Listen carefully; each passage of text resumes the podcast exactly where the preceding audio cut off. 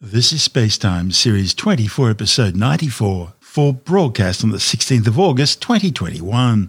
Coming up on SpaceTime, NASA's Mars rover comes up empty after its first sample collection attempt, the earliest moments of a supernova captured for the first time, and SpaceX builds the world's biggest rocket. All that and more coming up on SpaceTime. Welcome to SpaceTime with Stuart Gary.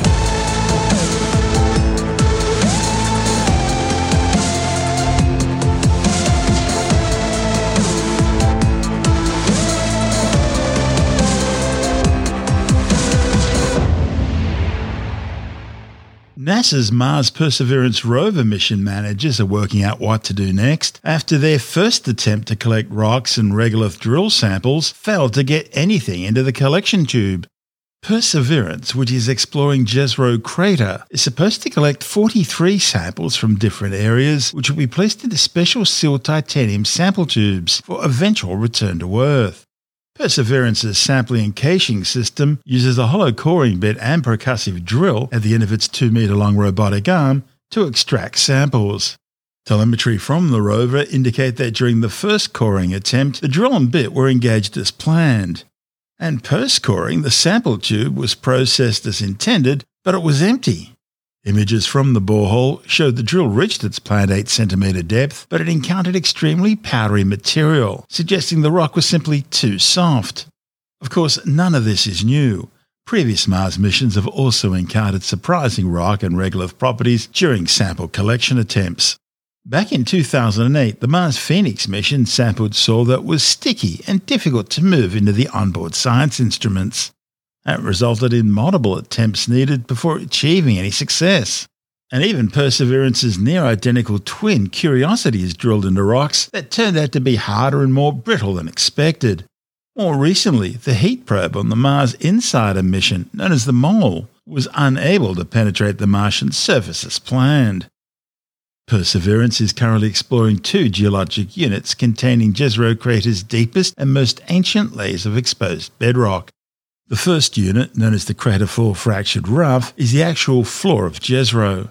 The adjacent unit, named CETA, which means amidst the sand in Navajo, has both Mars bedrock as well as ridges, layered rock and sand dunes. Recently, the Perseverance science team began using colour images from the Ingenuity Mars helicopter to help them scout out areas of potential science interest and look for potential hazards. In fact, Ingenuity's just completed its eleventh flight, travelling some three hundred eighty metres downrange of its current location to provide some aerial reconnaissance south of the CETA area. The six-wheeled car-sized rover's initial science foray, which is slated to span hundreds of Martian days or sols, will be complete when Perseverance returns to its landing site. At that point, Perseverance will have travelled somewhere between two and a half and five kilometres, and hopefully will have filled up to eight of its sample tubes. Next, Perseverance will travel north, then west to the location of its second science campaign, Jezero Crater's ancient river delta region. The delta are the fan-shaped remains of the confluence of an ancient river and a lake within Jezero Crater, and it's a region which might be especially rich in carbonate minerals. And that's significant because on Earth these minerals can contain fossilised signs of ancient microscopic life and are usually associated with biological processes. And of course, a key objective of the Perseverance mission to Mars is astrobiology, including the search for signs of ancient microbial life. The rover will also characterise the region's geology and its past climate, helping to pave the way for ultimate human exploration of the Red Planet. And it will hopefully be the first mission to collect and cache Martian rock and regolith samples. A subsequent joint NASA-European Space Agency mission will send a spacecraft to Mars to collect these samples and then return them to Earth for in-depth analysis. This is SpaceTime. Still to come, the earliest moments of a supernova explosion captured for the first time, and SpaceX builds the world's biggest rocket. All that and more still to come on SpaceTime.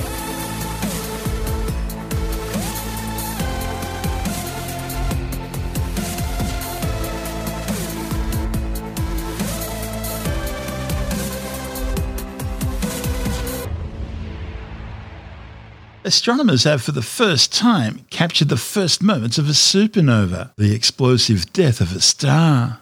The never-before-seen observations, reported in the Monthly Notices of the Royal Astronomical Society, have recorded the initial burst of light, seen as the first shock waves travel through the star before it explodes. Supernovae are among the brightest and most powerful cataclysmic events in the universe. They mark the death of stars, and briefly outshine an entire galaxy. Between them, stars and supernovae create almost all the elements on the periodic table, making them crucial for the evolution of the universe and ultimately life itself. The observations were originally captured by NASA's Kepler Space Telescope back in twenty seventeen. They show how the brightness of the light changes over time prior to the explosion. This event is known as the shock cooling curve, and it provides clues about what type of star caused the blast. Because the initial stage of a supernova happens so quickly, it's usually really hard for most telescopes to record this phenomenon. Until now, the data was incomplete and only included the dimming of the shock cooling curve and, of course, the subsequent explosion, but never the bright burst of light at the very start of the supernova. The new observations give astronomers the data they need to identify the types of stars that have produced other supernovae, even after they've exploded. Astronomers were able to test the data against a number of existing star models, and based on their modelling, the astronomers were able to determine that the star which caused this supernova was most likely a bloated old yellow supergiant more than one hundred times bigger than the Sun.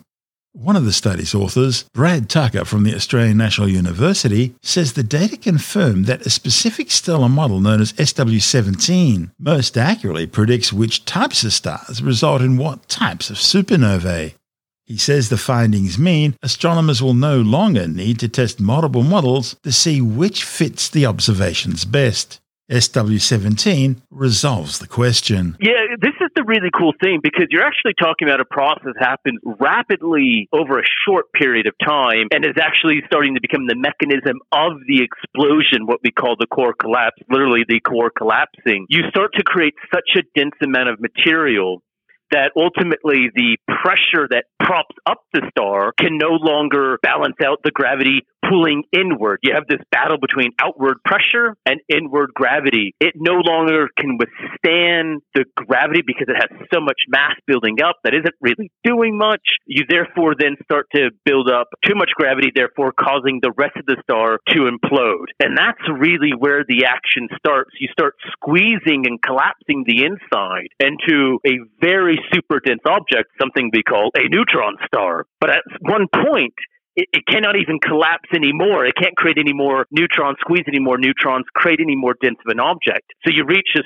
point, this breaking point, where you just release all of that built-up energy as a shockwave that then travels through the rest of the star, and that's actually what causes the star to ignite. So the end of the star is the birth of the neutron star, all within a short time period. So we have this hydrostatic equilibrium ceasing. You've got gravity winning out. The star starts to collapse under its own mass, and eventually electron degeneracy reaches a breaking point. It, it literally can't crush any more electrons and protons together, and that causes a a ricochet, a, a bounce back, and that is the supernova explosion. Exactly, and it's, and it's that bounce back, what we call the shock wave, that causes the star to ignite, and seeing that shock wave is what we've seen with the discovery and led us to understanding the actual progenitor, because that's the exciting thing, not only just seeing this awesome shock wave, which quite literally happens in the scale of minutes to hours travel through the star, but the length and the brightness of the shock wave, so how big or how bright the shock wave is and how long it lasts, is proportionate to the size and mass of the star. You know, how much pressure you build up is released by how much stuff is in there on the inside, and it allows you to directly measure what, what we call the progenitor star, what is the actual star that exploded, which is a really big effort now in supernova. What are the exact stars causing the exact explosions? And this has never been seen before. This is the first time this has been done. How was it done? So, so we've seen part of it before in what we call the shock breakout, when just the initial flash of the shockwave goes through. What we haven't seen in this case is the full shockwave traveling through everything, because again, once it releases, it travels through the star, and then the whole star ignites, and that shockwave actually goes off into space. And so we've seen little bits of it before. We haven't seen the complete picture go together, and this is what's happened now.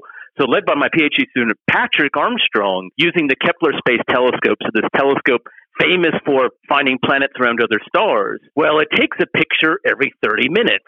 Now, that's good for finding planets transiting or going in front of their star, but in this case, it's good for seeing supernova and the first moments of a supernova. So using the Kepler Space Telescope back in twenty seventeen, we monitored tens of thousands of galaxies waiting for stars to explode, knowing that we would only capture a handful, but those handful we would capture in the first minutes, and we'd be able to see, hopefully, this process unfold in the right star. This is exactly what Patrick got. There's a pre-predicted model called S W seventeen, which accurately matches what you were able to observe. And and that's this is also one of the important bits. We've had lots of models of what is the exact process that unfolds based on the size of the star, how much stuff is there, the mass or the density, uh, and how quickly the shock wave moves. And because previously supernova would only been caught maybe a day or two after explosion, if we're lucky, and we'd only monitor a supernova every day or two, again, because we're looking from the ground, you know, we can't see it continuously. We have the day and night cycle and things move and our Earth moves. But because Kepler was in space staring continuously, we were able to see from within thirty minutes of detonation or that shockwave going through the star, seeing the whole unprocessed fold for eighty days. And every moment for every eighty days, we're able to say, yep, this is exactly what happens. This is the exact model that predicts or matches what we see, because it's kind of unambiguous with so much data we have.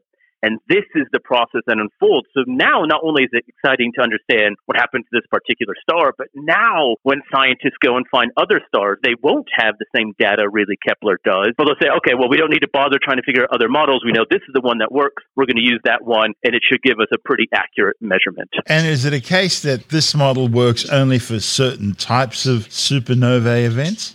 So, yeah, so this really works on what we call the core collapse, these big, massive stars, eight or more times the mass of our sun collapsing. And depending on the exact type of star, you have to tweak a little bit of the model, because a red supergiant is slightly different in terms of its size and density to a yellow supergiant, the one we saw here. But still, we can then say, all right, well, we just need to adjust the parameters for a red supergiant if we expect it to be that type of supernova. So we kind of know, and we're starting to match the stars that explode and what their light curves or their ch- explosion over time looks like, playing that matching game, and therefore use the correct model and physical measurements of the star to get the right property. So really, it's kind of this big game of what do we see, what does it look like, what do we need to measure the star, and then what does it tell us ultimately about the life cycle and the ends of these stars. The progenitor, what do we know about it? So in this case, yeah, we, we do know that it was a yellow supergiant. So this is a star that started to rapidly expand. The outer shell, as it's called, or the photosphere, is really big. It's really puffed out. So it's a very wide star, let's say, if that's the, the correct way of thinking it. But also, it is much heavier than the sun. In this case, this yellow supergiant was, you know, anywhere between ten and fourteen times the mass of our sun. The radius or the width of the star um, was anywhere between fifty and three hundred times the radius of our sun. So there's a little bit of uncertainty there, but we kind of know it has to be within that range. So we're talking about something that is much wider than the sun and quite a bit heavier. How far away was this star? So so this star was almost, so it was a redshift of zero point zero seven, which is about a billion light years away. So this actually was a relatively faint supernova, and it was on the, the boundary of the limits of what Kepler could successfully detect and measure. So this is actually kind of what was exciting, is it was at the, the limits of what we could measure with Kepler, but it was still big enough and bright enough that we were able to see all this detail and in a pretty great amount of detail, if that. So yeah, so it was a one of the more distant stars that we've detected with Kepler. Some of the other supernovae have been in the four to five to six hundred million light year range. This was just slightly over a billion light years away. And you were talking about it being a yellow supergiant. That's different from a red supergiant or an orange supergiant. What makes them different? So just as stars in our nighttime sky have different colors, it's all about the temperature, how hot they're burning. And really, how hot they're burning is related to their age and how much gas or material the star has, fusing atoms together, creating that energy. That energy comes out as heat or temperature, and that temperature glows a color. Just like in the flame of a fire, the red flame is a bit cooler than the blue flame. Same with stars. Red supergiants are cooler than yellow supergiants, which are even cooler than blue supergiants. And all of those stars we do now know can explode as supernova, but they all produce slightly different explosions because of just how much energy and how bright they can be seen. So because this was a, a yellow supergiant as opposed to a red supergiant like, say, Betelgeuse, the characteristics which led to its explosion would have been slightly different. That's exactly right. So the characteristics would have been slightly different, therefore the shock wave would be slightly different, and then the re- corresponding light curve, or the, the way we see the explosion happen over the consequential days to weeks, looks different as well. And again, this is one of the keys, by being able to pinpoint exactly what are those initial circumstances that actually happen, and what is the best model that describes what happened. We can then apply this to a whole bunch of other supernova and understand in the future what actually is happening when these stars explode. And, th- and this is kind of the really cool thing. You know, just twenty years ago, there was a lot of uncertainty and knowledge about, we see all these explosions, what are the progenitor stars? What are the stars that are causing these explosions? But in the past ten to twenty years, we've now seen a few different techniques, this one being the one, another one being we just directly image a galaxy, see the individual stars, and then go back and look when a supernova happens and see what star was present at that location. We're now being able to match up what happens in the actual star and then how it explodes, putting together this complete, hopefully, picture of the life cycle. That's Doctor Brad Tucker, an astronomer with the Australian National University. And this is Space Time. Still to come, SpaceX builds the world's biggest rocket, though only very briefly, and the long-distance pizza delivery to the International Space Station. All that and more still to come on Space Time.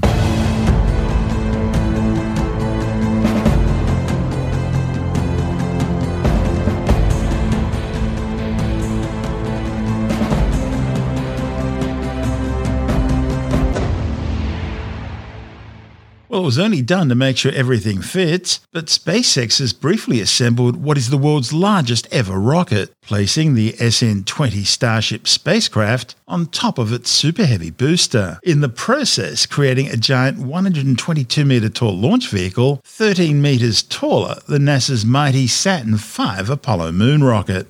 The two segments were connected for about an hour at SpaceX's research and development facility at Boca Chica in Texas before the two spacecraft were separated again. SpaceX plans to send the S N twenty Starship test article into orbit aboard the Super Heavy on a test flight in coming months. Both segments will be ditched into the ocean following this test flight, but in the long term the company plans to develop both vehicles to be reusable. The first so-called revenue run for Starship will be a private space tourism flight to the moon and back, that's slated for twenty twenty-three. Meanwhile, a lunar lander version of Starship will be used by NASA to transport crew and supplies between the Gateway Space Station and the moon's surface as part of the Artemis missions from twenty twenty-four. SpaceX boss Elon Musk developed Starship as a fully reusable super heavy lift spacecraft capable of carrying one hundred fifty tonnes of people and cargo into orbit and one hundred tonnes on missions to the Moon, Mars and interplanetary journeys across the solar system. Musk says he sees Starship very much as a colonial transport system. Ultimately, it'll replace the company's existing Falcon nine and Falcon Heavy launch systems as well as its Dragon capsules. The one hundred twenty tonne upper Starship stage of the launch system is fifty metres long, nine metres wide, and powered by six liquid methane and oxygen propellant Raptor rocket engines, three designed for atmospheric flight and three for the vacuum of space. They'll deliver approximately twelve meganewtons or two point six million pounds of thrust. And Starship will be equipped with its own retractable landing gear, allowing rocket-assisted vertical landings, just like the Falcon nine does now. Meanwhile, the two hundred thirty tonne booster or first stage, called the Super Heavy, is sixty-eight metres long and powered by thirty-seven liquid methane and oxygen-propelled Raptor rocket engines, providing seventy-two meganewtons or sixteen million pounds of thrust. Musk says he's also planning a refuelling tanker and satellite payload versions of the upper stage, resulting in the supply of a complete family of launch systems. This is Space Time. Still to come, NASA's long-distance pizza delivery to the International Space Station, and later in the science report, global warming reaches one point one degrees above pre-industrial levels. All that and more still to come on Space Time.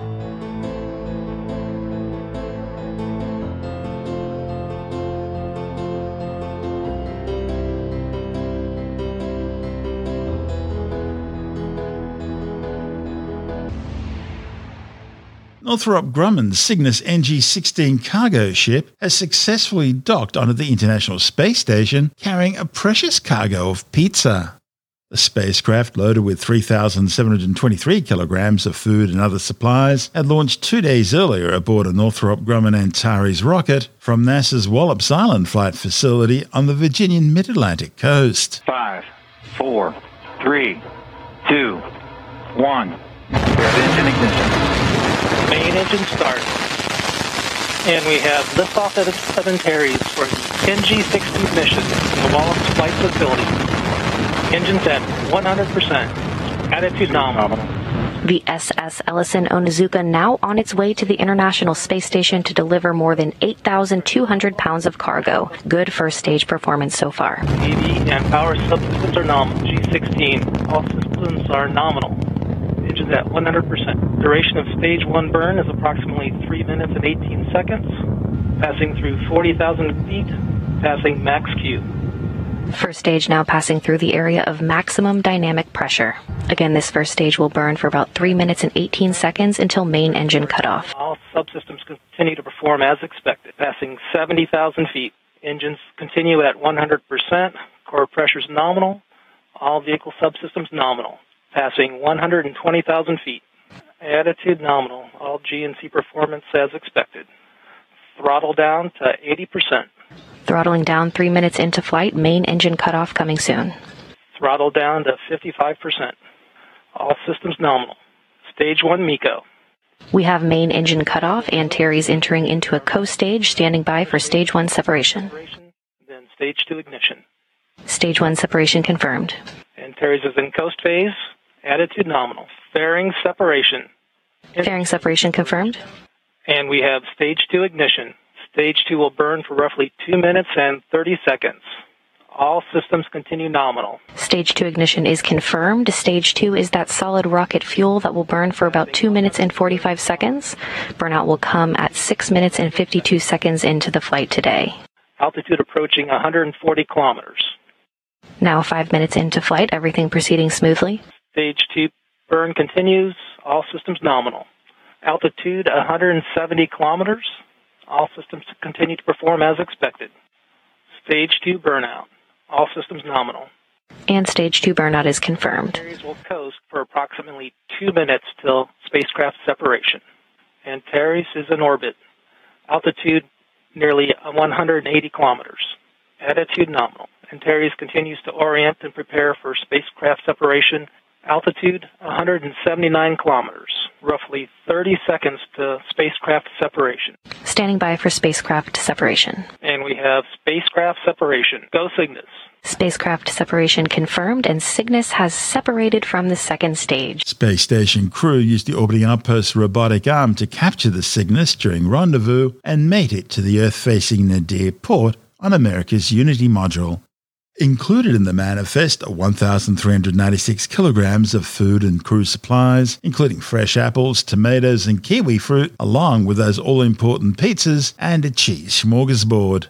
Also aboard are forty-eight kilograms of unpressurized cargo, fifteen kilograms of spacewalking equipment, forty-four kilograms of computer resources, and one thousand thirty-seven kilograms of vehicle hardware, including new mounting brackets for new solar arrays, which will be delivered next year, a new carbon dioxide scrubber, a new air filtration unit, and a prototype infrared missile tracking system. Cygnus was also carrying one thousand sixty-four kilograms of scientific equipment and supplies, including materials simulating moon dust and dirt, which will be used to create items from the space station's three D printer, hopefully leading the way to eventually using local resources on the moon and Mars as building materials. There's also an experiment to identify drugs to treat muscle wastage, equipment demonstrating a new two-phase thermal management system for long-duration spaceflight, a new thermal protection system for spacecraft atmospheric re-entry, and the Blob, a slime mold experiment for French school kids. The Cygnus will remain docked to the space station until November. When it departs, its SEOP slingshot deployment system will be used to deliver a number of CubeSats into orbit before the Cygnus itself deorbits and burns up in the atmosphere. This is Space Time.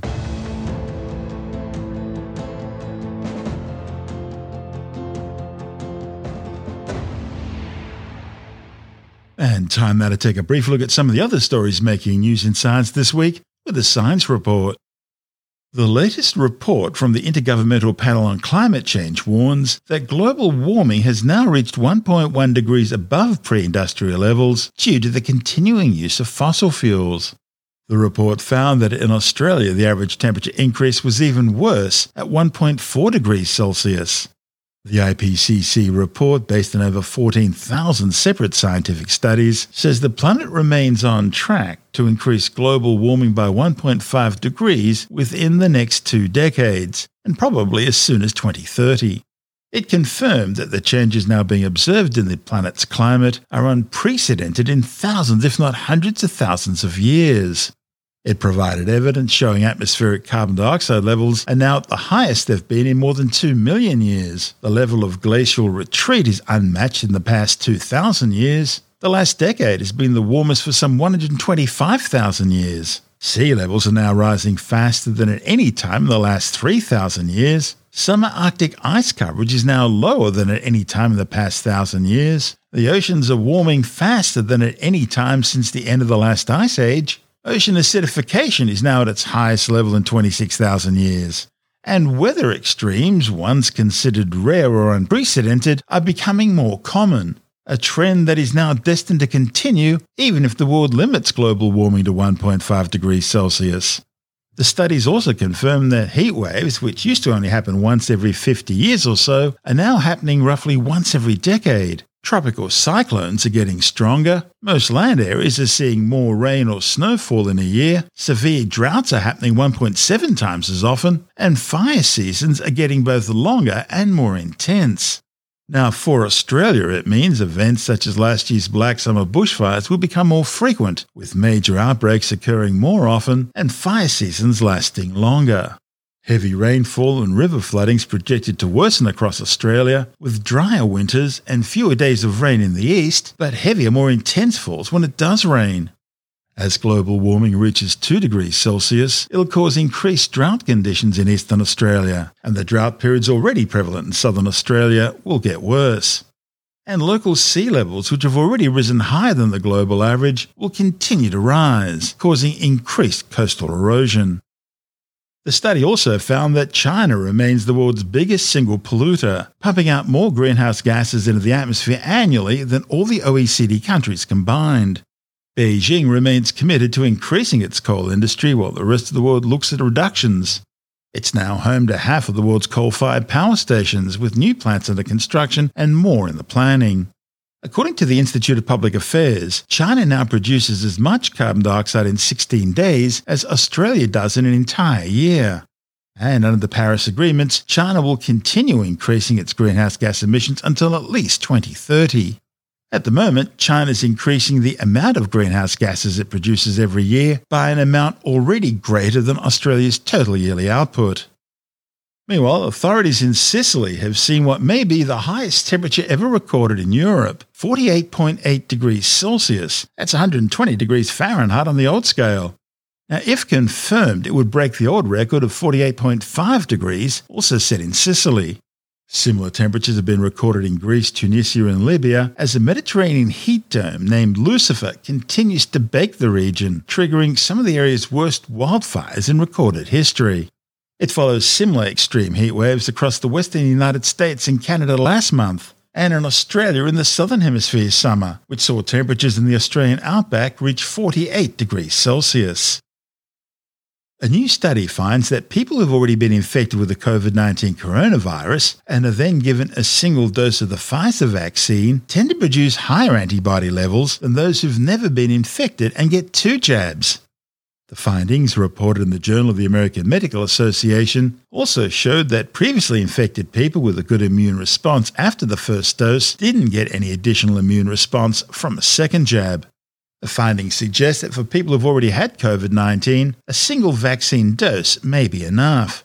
The World Health Organization estimates that more than eight million people have been killed by the COVID nineteen coronavirus, with over four point four million confirmed fatalities and more than two hundred five million people infected since the deadly disease was first spread from Wuhan in China. Paleontologists have discovered what might have been Australia's largest ever flying reptile, an ancient pterosaur that once soared like a dragon above a vast inland sea which once covered much of outback Queensland. The discovery, reported in the journal Vertebrate Paleontology, has been named Tarumgaga shorai. The pterosaur, which flew the ancient Australian skies some one hundred ten million years ago, had a metre-long skull with a spear-like mouth containing some forty teeth, a bony crest on its lower jaw, and a wingspan of around seven metres. Its fossils were uncovered in a quarry near Richmond in northwestern Queensland. Scientists have discovered the oldest known example of applied geometry. A report in the journal Foundations of Science says that three thousand seven hundred year old Babylonian clay tablet known as S I four twenty-seven appears to provide the legal and geometric details of a field that was split in two after part of it was sold off by its Babylonian owner. The surveyors used what are now known as Pythagorean triples to make accurate right angles and define the new land boundaries. The tablet was originally discovered by a French archaeological expedition in central Iraq back in eighteen ninety-four, but was simply catalogued and stored with other artefacts. Its true significance was eventually uncovered by mathematician Daniel Mansfield from the University of New South Wales. Well, it seems obvious, but a new study from the Netherlands has shown that despite how analytical you may try to be, your underlying beliefs will still surface to affect how you see things. The findings help explain things like Nobel disease, the hypothesised affliction that results in some Nobel Prize winners embracing strange and scientifically unsound ideas, usually later in life.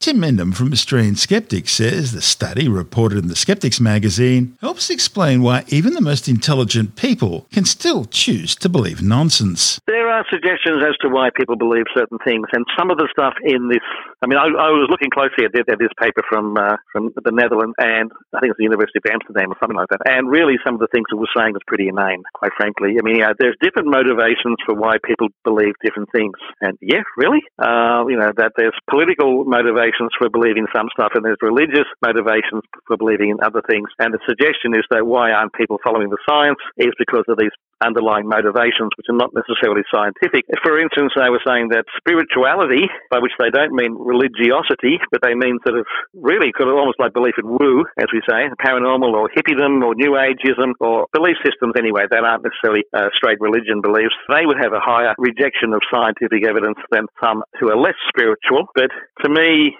that's almost, you know, stating the obvious, that people who reject science reject science. Yep, really? Yeah, yep, okay, I can accept that. Why do they reject science? Because some people just don't believe scientists. As one radio reporter once said to me, on the A B C actually, and uh, they said to me that, you know, scientists are evil because they invented the bomb. And as I pointed out, well, most scientists didn't actually invent the bomb. In fact, the vast majority of scientists didn't work on the bomb. Was that reporter um, simply giving an opinion, or was he? It was it was a very much a, a hippie hippie like sort of response. Someone who's spiritual, who's just and your blanket, taxes are uh, paying for that person to actually work there. The your idea. Um, but I know they were said that, and they were saying that, you know, whales are more intelligent than, than people. And as I pointed out, well, the whales didn't invent the bomb either. Some people's beliefs are, are pretty sort of, uh, let's say, superficial. But yeah, and I mean, yeah, the reason jobs at the A B C. Yeah, I mean, sort of the reasons why people believe are many and varied, depending on the belief. And some of the stuff that was in this paper was, to me, a bit light on. But yeah, I mean, you can say quite quite readily there are different reasons for different people's beliefs. Religion comes into it, politics comes into it, spirituality comes into it. Pre- preferences for, yeah, lifestyle preferences for uh, what you want to do and what you want to be true, and all the reasons behind those things are all influences on, on how much you believe science, apart from pure evidence.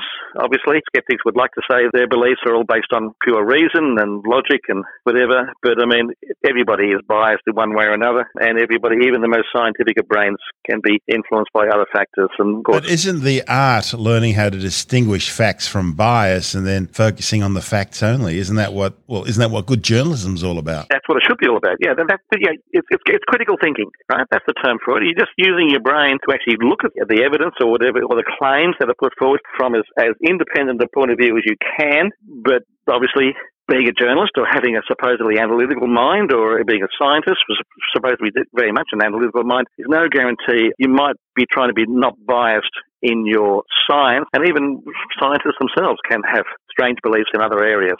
That's Tim Mendham from Australian Skeptics.